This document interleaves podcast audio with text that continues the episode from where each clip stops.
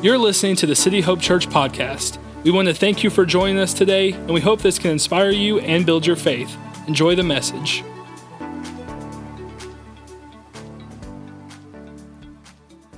So today, before we jump into that next ministry season, uh, I wanted to take just a, an opportunity, just a Sunday, uh, to talk a little bit on generosity and the importance of generosity. And I know that as soon as I say that word, some of you almost want to immediately check out. You're like, "Oh man, I hit the I hit the giving Sunday," and I, hey, this is not a giving message, and uh, I just want to tell you up front that I am not the person to try to convince anyone to do anything out of some emotional message or some. I'm not going to make you watch an emotional video or anything like that when it comes to generosity. I've been there. I've seen those tactics, and honestly, it's gross to me. And so I just want you to know that this is not one of those messages to try to convince you to do anything. What I want to show you today is I want to show you what God's word has to say about us as Christians, us as followers of Christ being generous. And so I just want to show you that today. And so my message, we're just calling it Give It Away because uh, that's really what God calls us to do. But to jump into, before we jump into God's word this morning, I just got a really random question for you. Uh, I, let me set up a scenario. Say you're going to go on this big trip and you're getting ready to jump on a plane. Let me ask you, what seat do you want on the plane? Picture it with me. What seat do you want on the plane? How many of you would say you prefer the window seat? You little, yeah, yeah, we want the window seat. How many of you need the aisle seat? Like you might have to get up and go to the bathroom sometime, and like, yeah, you need the aisle seat. Now, let me ask you, how many of you want that middle seat? Raise a hands. There is seriously not a single hand raised in here. hey, I tell you that because we live in a very selfish and self centered world where we want the window seat and we can settle with an aisle seat, but we definitely don't want the middle seat. We don't want to be uncomfortable. And today, I just want to talk about how we can become how we can start to overcome some of our selfish attitudes and how we can begin to be extravagant in generosity. And so I researched this week, I, I did a little research on selfishness, and I actually found some articles on it. And uh, there's an article that, that talks about the science that shows that we're selfish. And I, I, I think it's just kind of funny that we have to have science that shows us that we're selfish because honestly, you can just look at people like I didn't need the science to figure out that people are selfish. Everybody, like I don't, I don't need the science to like you, you, you can go shopping this holiday season and you can figure out that like people are selfish. You, know, we, you can see that. You see that almost every time around this year at Christmas. I mean, if you've ever met a two year old, everybody, you just figure out they're just natural. How many of you had to teach your two year old to be selfish? Yeah, nobody, right? I, it's, a, it's an inherent nature that we have. But this article said something interesting, and um, I was kind of disappointed at this fact. But this article talked about how men are generally more selfish than women. And some of y'all are like, yeah, you got, got nudged in the shoulder. Yeah, I told you so. Uh, and, and, and actually, there, there's this study that uh, it, it, talks about the, the, the male neural system, uh, actually, uh, just how it rewards, how our body rewards itself. And it says that the male neural system actually is more stimulated to be self centered. And on the other side of things, it, the article talked about how women are actually more likely to get this dopamine rush by helping other people.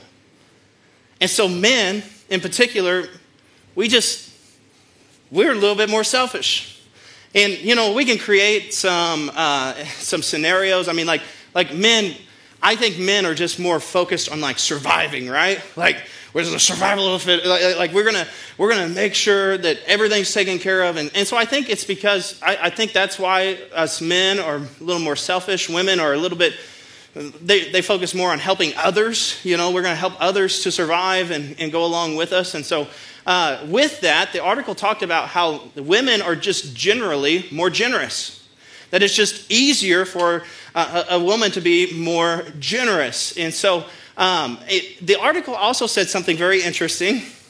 It talked about how men that if, if a man is in good shape, it gets worse, which is kind of which is kind of funny to me. That uh, if a man is has the bigger, basically the bigger the muscles, the smaller the heart, which is kind of interesting to me. And it talked about so, ladies, you, you average are us average men who just you know drive by the gym. I'm just saying, you know, get so caught up in those muscles. Those guys are less generous. I'm a little bit more generous, you know. We on my way to Chili's, and uh, and so I, I, there's just all these interesting things that you can find about this. And uh, for for those of you who raised your hand and said you prefer the window seat, they, our article actually talked about how those who prefer the window seat are actually just generally more selfish in life. And uh, you say, well, Pastor Noah, why in the world are you talking about this? Why are you covering this? Well, uh, I, I'm here to tell you this morning, for you ladies out there, don't marry a man who always goes to the gym and prefers a window seat. It is, I'm just kidding. and ladies, if you think you're off the hook this morning, men aren't the only ones that are selfish. in fact, the studies are clear that when it comes to chocolate, it's every woman for herself. And so uh, we're not the only selfish people out there, and our, our culture is just, we, we literally just live in a selfish culture. We're all about ourselves. And so you say, well, what does culture tell us? Well, culture often communicates this idea, and especially around this time of year, that it's all about yourself, that you need to gratify yourself. You indulge yourself, you get whatever you can get, you take whatever you can take. It's all yours, it's all about you. When Jesus, on the other hand, talks about something totally different, Jesus actually says, if you want to be my disciple, he essentially says, don't indulge yourself. He says it actually starts by denying yourself. You know what Jesus, as Jesus literally said, if you want to be my disciple, deny yourself, take up your cross, and follow me. And so it's so different than the selfish world that we live in. And, and rather than just being selfish in all we do, God calls us to give it away. God calls us to give generously. He calls us to be extravagant in generosity. And I want to show you some of this through scripture this morning. In Proverbs chapter 21, uh, verse 26, it says this it says, All day long, the lazy and the selfish craves and craves, but the righteous gives and does not hold back. I love that imagery here because even, even though in our culture today it, it's so natural to be selfish, there is also another type of person. There's a righteous person, there's the follower of Christ who not only gives, but he doesn't hold back. And I, we, we like to say it around here. You, you'll hear me at this time of year often use the phrase that we, we are irrationally generous. It's who we are as a church. We, we, we, we believe it's more blessed to give than to receive. That's, that's who we are. It's a foundational, a core value of our church. We are irrationally generous. And so when we give, why do we give? Well, we want to give to God in a way without holding back. As Christ followers, not only do we give, but we give and we don't hold back. Now, for those of you in here who are going, well, well shoot, I can't believe I, I'm, I'm here at this. This is the one message here, you know, that is talking about generosity. I just, I just wish I would have stayed at home. And I listen, I, I, I want to talk to you directly this morning because this is a it's it's honestly a very uncomfortable topic in churches which is really weird but it's such an important topic because honestly, I want to talk to you because it's, it's how I thought years ago, too. If I go to a church, they talk about being generous, I'm just like, they just want my money. They just want my money. I'm not going to listen. I, I, I want to talk to you this morning, and I want to just give you three mindsets when it comes to generosity. In fact, if you're taking notes with us this morning, the first thing on your note taking sheet is this is I want to talk to you this morning first about the bag. The bag is today is just going to represent to us this fact that there's never enough in our life. In fact, when we think about this bag mindset, honestly, what I'm going to talk about here is this poverty mindset. This mindset that we just, we just, we just lack constantly. Like we're just always in need. And, and, and we see in this, in a story in actually Haggai verses, chapter 1, verse 6, we're going to see in this story that God's people at this time were not putting, was, they weren't putting God first. And God's people here in this story, in this, in, the, in this Old Testament story, they were actually taking care of themselves, and they, God had called them to rebuild the temple of God, but they were taking care of themselves first before they decided to take care of God's business. I want you to see what happened here in Haggai. It says this it says, You eat, but you do not have enough.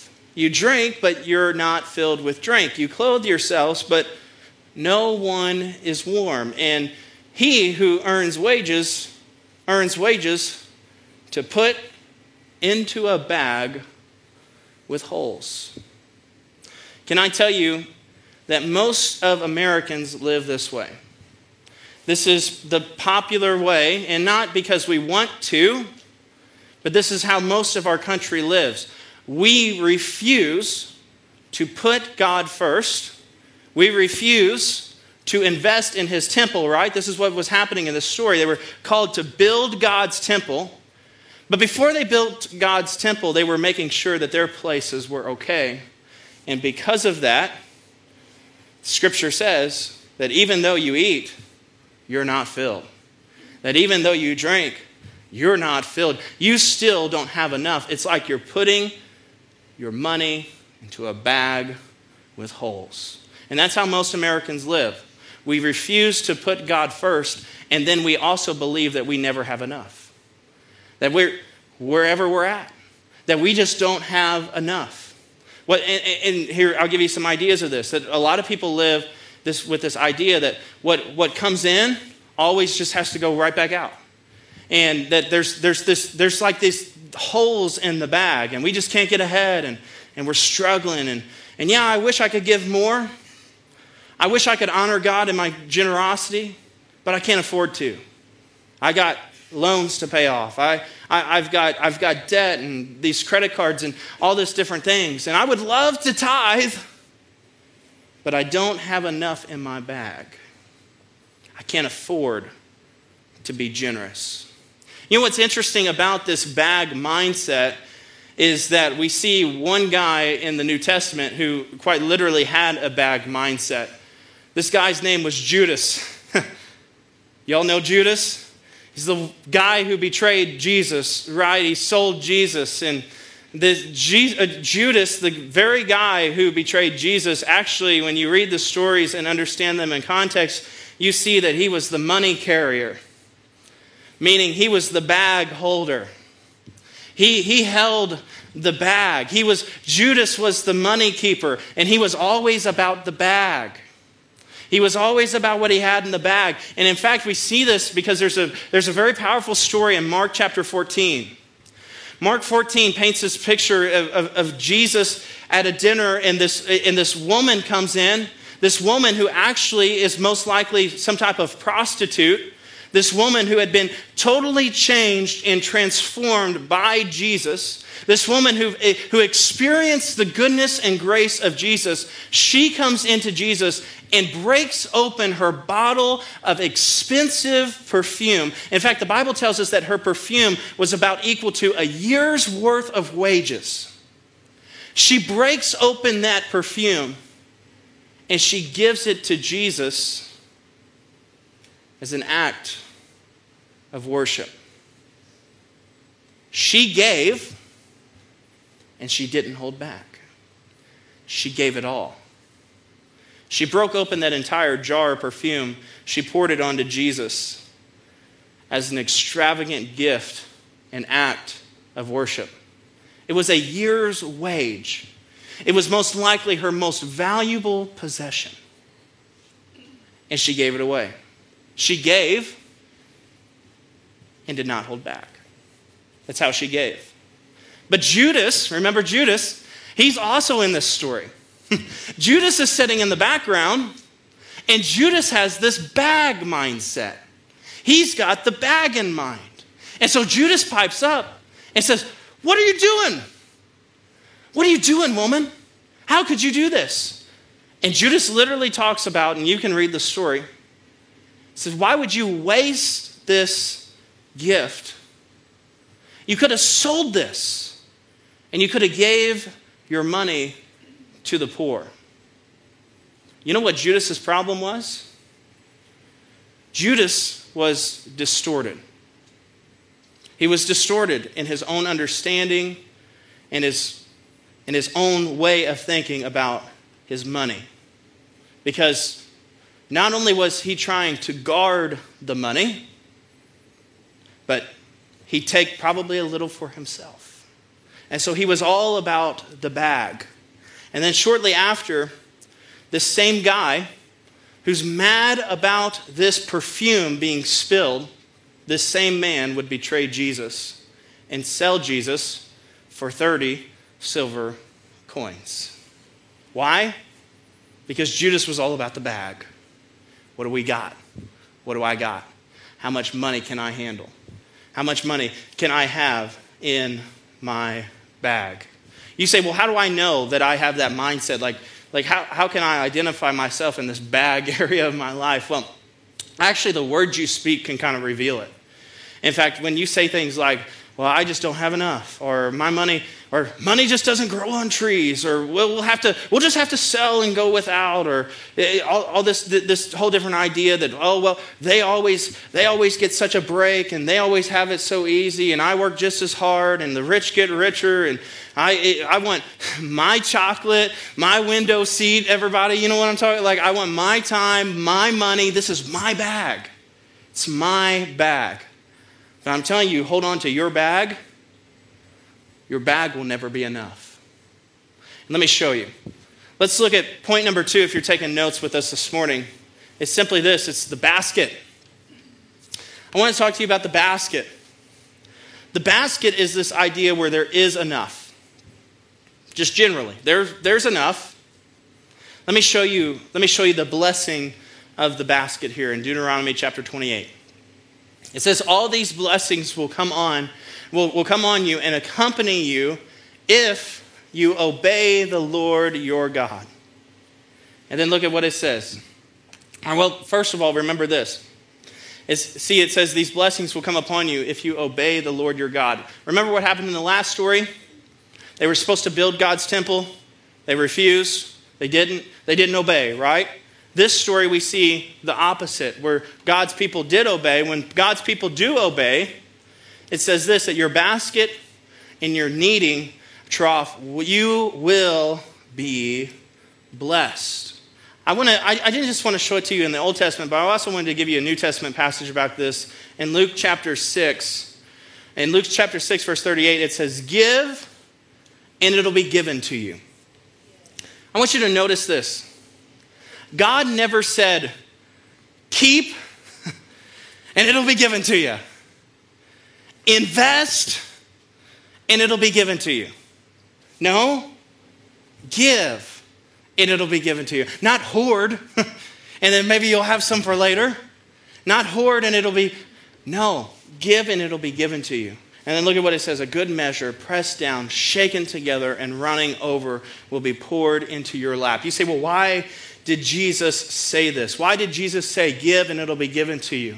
Well, I think Jesus understands this principle, this idea that what you keep is all you have, but what you give, God multiplies.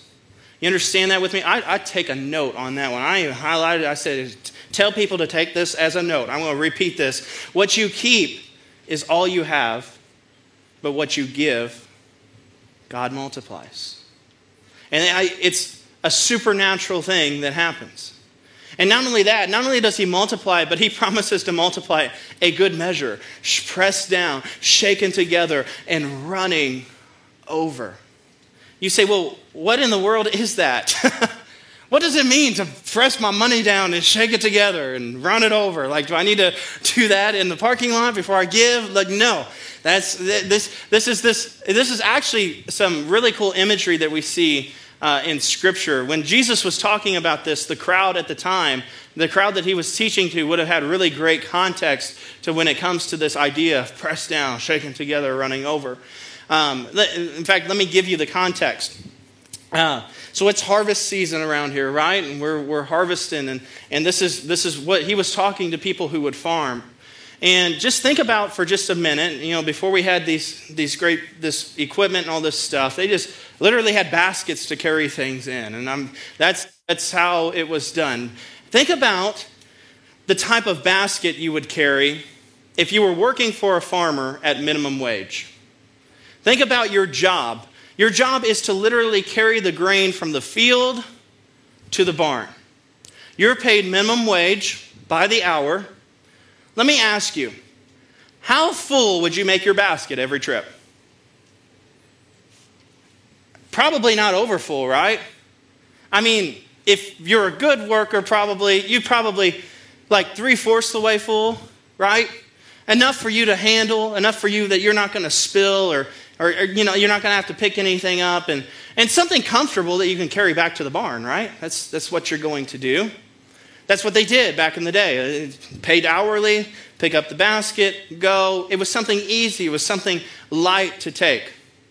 Now, let me ask you this, or, or let, me, let me explain this first to you.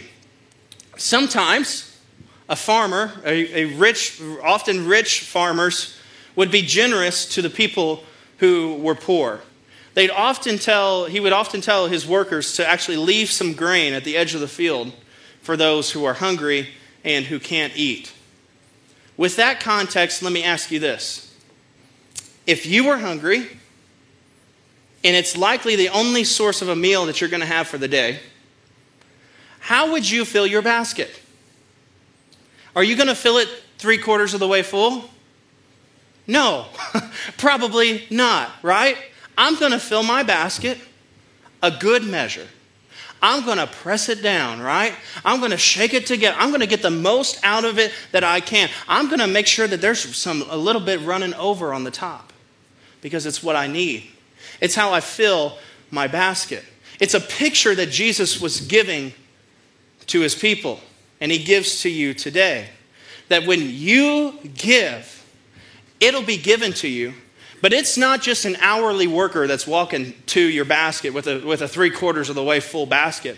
No, he's going to make sure that it's pressed down, that it's all in there, that we've got the most out of it, we've shook the most out of it, that it's running over, that you get the most out of it.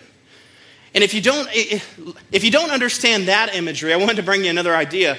Imagine to you, in our selfish culture today, this is, this is to me almost the exact same imagery.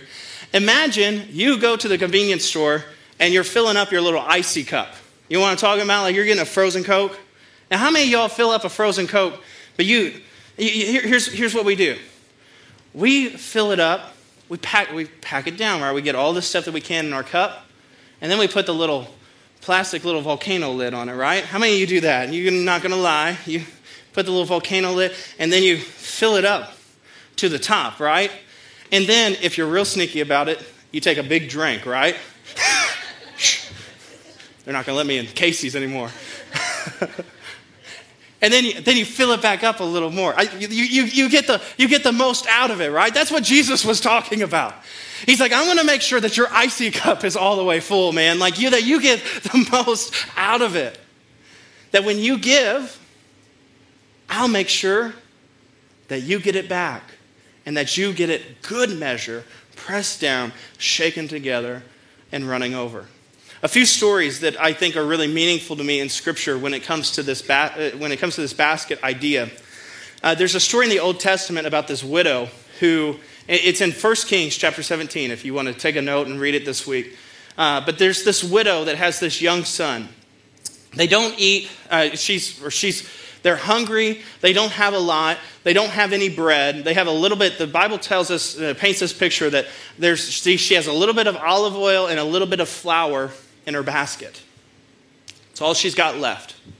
And so she gathers a few sticks to quite literally cook her last meal. She said, I'm going to cook my last meal, I'm going to eat it, and then I'm going to die. It's where she was at. it's how poor she was. And then Elijah, this man of God, this prophet, comes by and he says, Woman, give me some bread.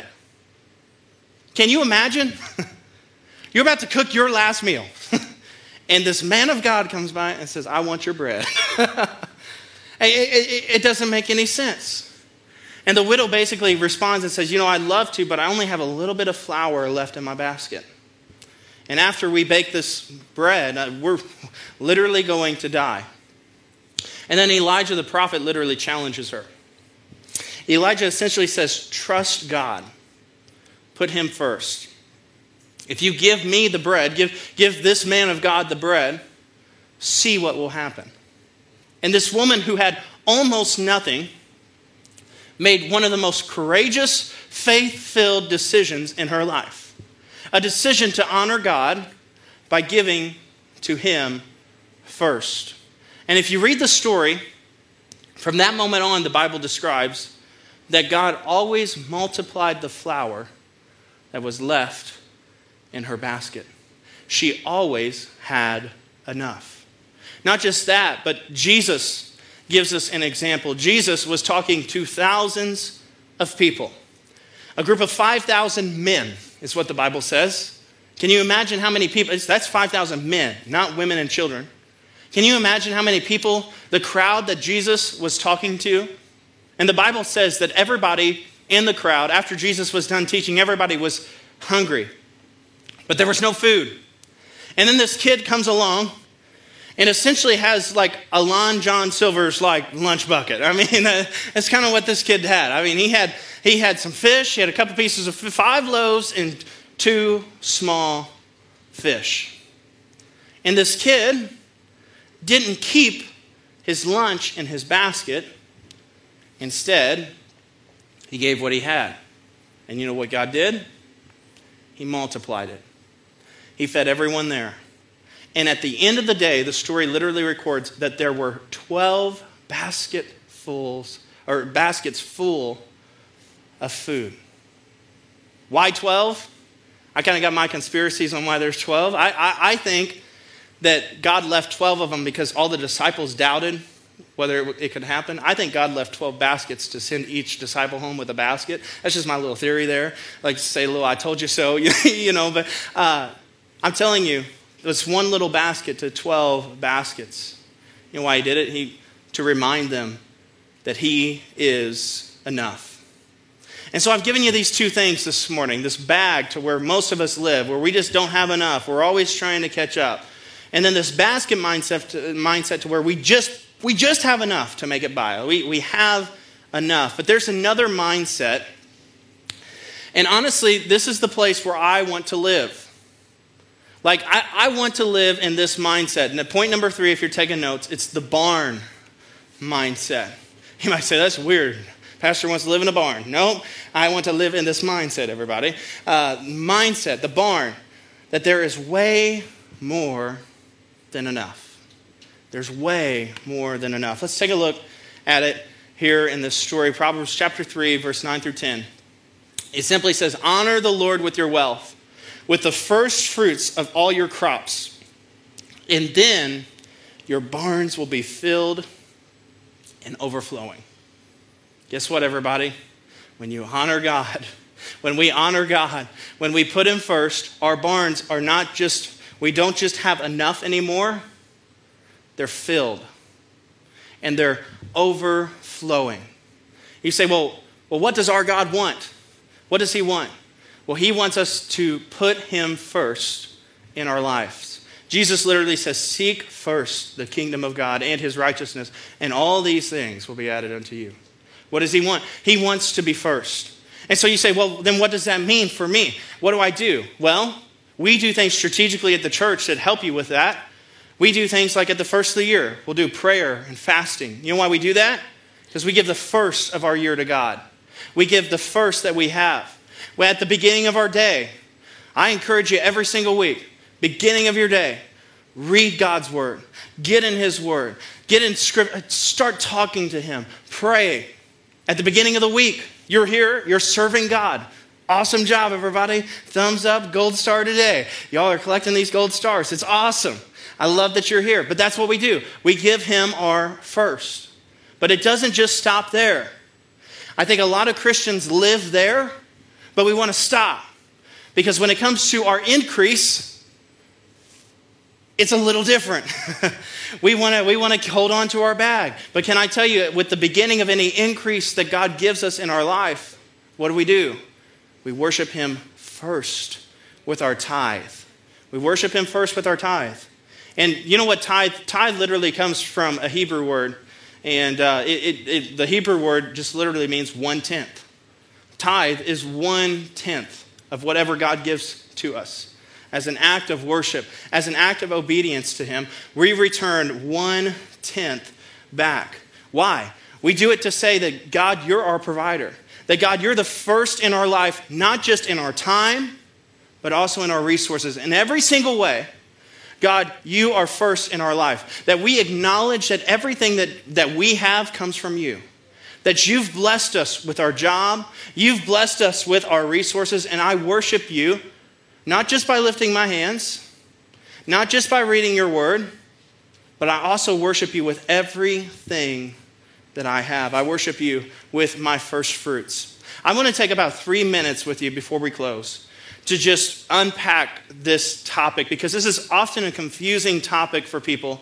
And so I just want to I, give me three minutes of concentration. And I want to show you because this could be one of the biggest spiritual revelations that you have about the tithe. I, I just want to show this to you. Take a look at Scripture. I'm going to read this. I don't want you to get lost, everybody. But here's what we're going to do we're going to read this passage out of Exodus. I want to break it down. Exodus 13, verse 2 says, Dedicate to me every firstborn among the Israelites. The first offspring to be born of both humans and animals belongs to me. You know what God was saying here? In other words, that if you were living in this time, in this time of the Old Testament, what would happen is if, you, if, if your sheep would have a little baby lamb, right? If your sheep would have this baby, you would give God the first lamb. Now, I want you to notice you don't wait until you have 10 little lambs to give.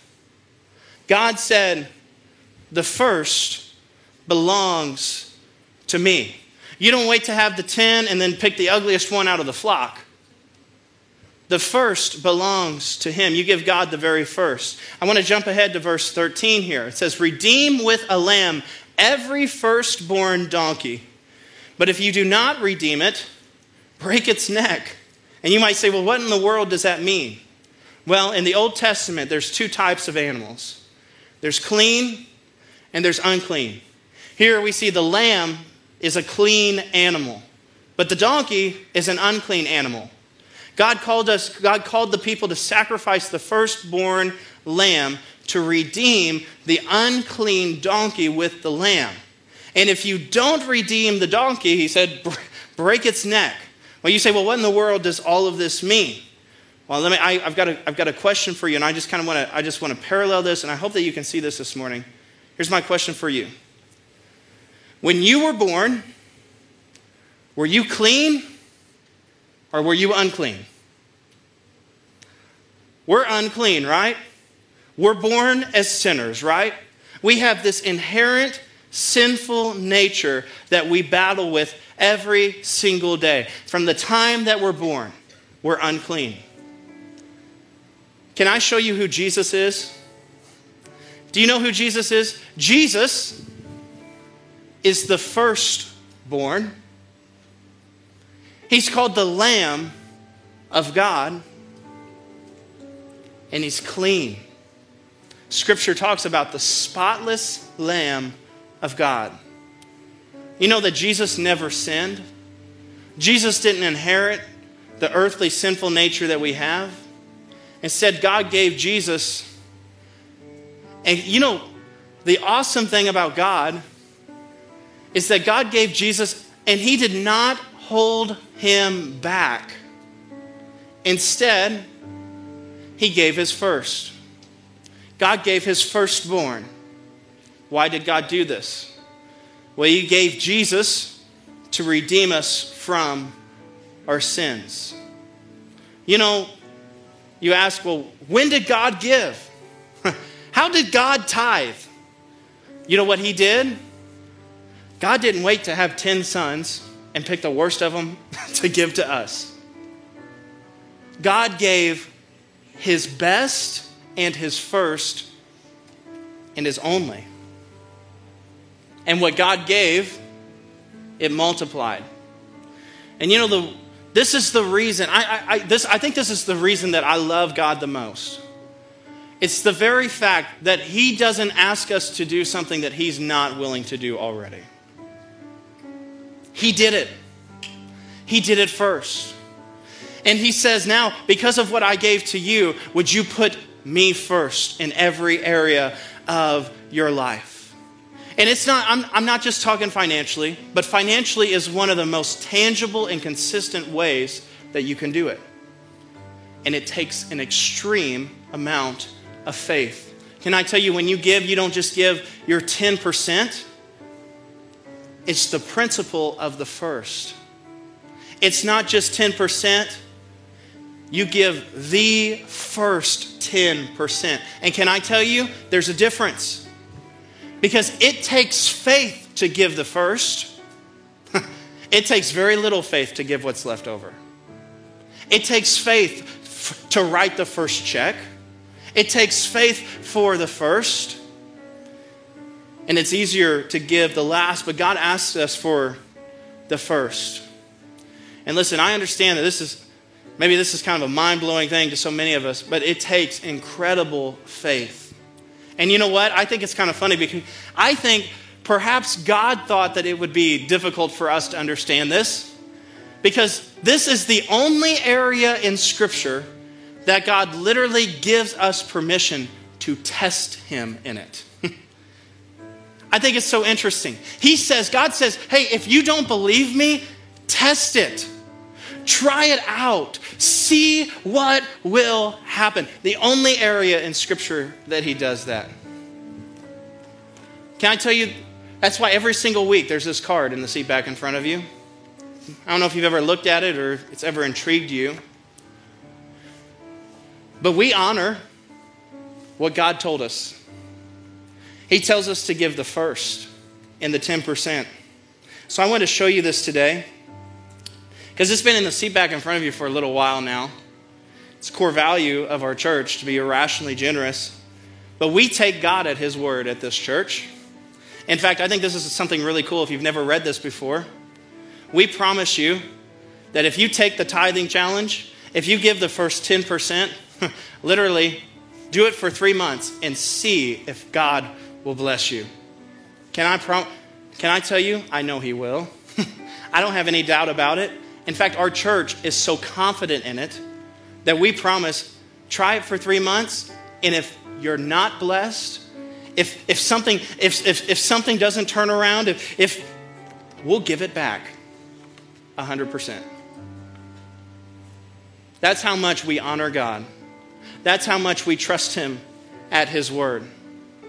Because God says, Worship me with the tithe and see that I will not open the windows of heaven, his scripture says, and pour out a blessing upon you. Listen, I want to live there. I want to live in the barn blessing. And, and, and not just to have an increase in my finances. Like, I don't give to have an increase in my finances. Man, when I give, I give out of worship. I give out, I, you know what? Every time that I give, there's a joy that comes on the other side of when I give. There's a spiritual contentment that I have when I give. There, uh, there's something something that changed. There's an incredible amount of peace that happens when I give.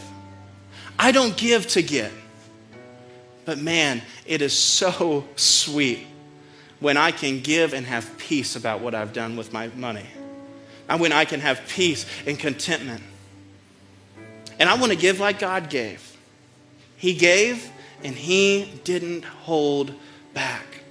And you know what? For so much of my life, I just remember I would hold back. I would I would do all the other Christian things, but this one area I would not want to do. I just didn't understand it. I had the bag mindset that I just barely had enough to make it. And there's holes in my bag and I just can't can't hardly make it. You know what? Not anymore. I want to give and I want to be generous. And I want to give big. And you know, sometimes I give big even before I even before the increase, everybody. I have faith to give it. And can I tell you that's what our church has done? The incredible story about our church is that we haven't done any of this on our own. We, we've given, even when we didn't have much at all, we've gave it away. And we honor God in our generosity. And can I tell you now, we're experiencing the barn blessings of what God has for us. But it's because we were faithful and we gave first. I remember writing the, I, I remember ordering these flags for the church and all that. I mean, and it was personal. You know how hard it was to write a personal check for all the stuff we needed to launch a church? It's very difficult. But I'm telling you, I have seen over the past three years the barn blessings that come from the crazy commitment that you can have when you're generous. And I'm just telling you, church, give and don't hold back. And you say, well, I, I thought this was all about tithing. Well, let's, I want to give you one more scripture here Proverbs chapter 3, verse 9. It says, Honor the Lord with your wealth, the first fruits of your crops, and then your barns will be filled and overflowing. You know why we give? It's not just so that we can have bigger barns for ourselves. You know what? We give to be a bigger, we give so that we can be a bigger blessing to the people around us. Can I tell you that's why you give, church? You give so that our church can be a bigger blessing to our area, to this region, and to the people around you. You don't give to make our barn bigger. In fact, we just do, I don't know if you noticed, but we just do a lot of little simple things around here. We don't give to make our barn greater. We give to bless the people around us. And I give you this message because Remember at the beginning of the service, I told you that I don't ask you to give out of some emotional tie or because somebody convinced you. And so I want to tell you this in about a month from now, we're having this vision offering. I give you this message today so that you can really process and think about what we talked about so that you can actually ask God, God, I'm not, I don't want you to write a check today. Ask God what He would have you give and what He would have you give away, what He would have you give first. So I wanted to prepare you for that. I just, and I'm not, I don't want to talk about this a lot this morning, but the vision offering, we do this, it's a once a year gift that we do every year. It's over and above our tithe. It's something that excels the ministry of our church, December the 19th, and to this year, we have a God goal, everybody, to give $25,000. And I'm telling you, not one person can do that. It takes every single one of us actually asking God and saying, God, what would you have me? How would you have me? What, what would you have me give away this year? And here's what I can promise you Here's the cool thing about the vision offering this year is that over the next couple weeks of at the movies, we're planning on raising $25,000.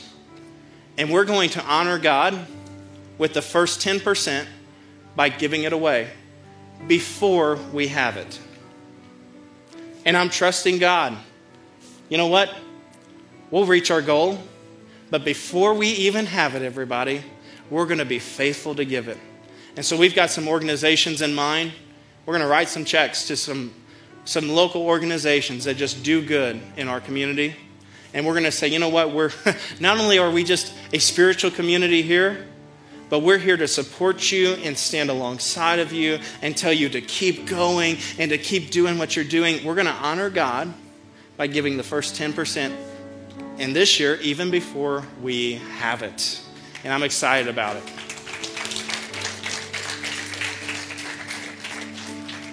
And so, church, it takes, takes a commitment. And so, like I said, it's, it's something that I want you to really pray about. It's something that we'll be talking about every week. But December the 19th, be here. It's going to be an incredible day. Proverbs 21 26, last verse for you today. All day long, We opened with this the lazy and the selfish, they crave and crave. But what do we do, church? The righteous gives. Not only do we give, but we don't hold back. As they as the selfish crave, we give and we don't hold back. And we give in the same way that God has given to us. We give our first. Not our last. We give our best and our first. Can I pray with you today? Father, today I thank you for what you're doing in and through our church. Lord, it's an honor to be a part of your local church. God, I thank you for these examples in Scripture that show us how to tithe, how to give back to you. And so, Father, today I pray for every single person in this room who is hesitant to put you first in that area. God, I pray that you would just begin to open their hearts. God, I pray that you would just begin to transform them. Lord, show them that they can that, that they can test you at it. And so, Lord, I pray for the person in this room that is on the edge to test you. God, give them the faith to take their next step. And Father, I pray that for every person in this room who does, who gives their 10%, God, I pray that you would continue to honor them, that you would continue to give back to them, Lord, that you would continue to open up the windows of heaven for them. Lord, give it back, pressed down, shaken together, running over in their laps. God, I thank you that you're so good to us. Father, I thank you that you sent your only Son to die on a cross for us so that we can have life. God, you gave your first, and so our church commits to giving our first. Lord, we love you and we thank you for it today in Jesus' name.